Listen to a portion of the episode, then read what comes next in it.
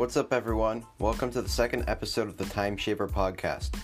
I am your host, David Stingle, and in today's episode, we will be focusing on how to find and use your most focused session during the day.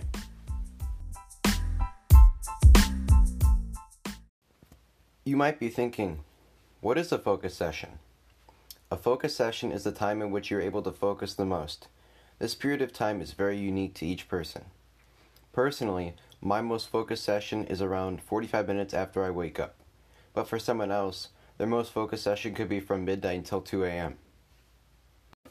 You might also be wondering, what should I do during my focus session? While in your most focused session, it's great to cover tasks that require the most brain power so that you don't have to cover them later in the day when your brain is trying to wind down. I like to cover my academic work during my focus session. Okay, David, you gave me all this awesome and useful information, but how do I find my focus session? Define your most focused session. Pay attention to the next time you were working. Ask yourself questions like these How did you focus during that time? What habits led up to your focus period? By asking yourself these questions, you'll be able to find your most focused session.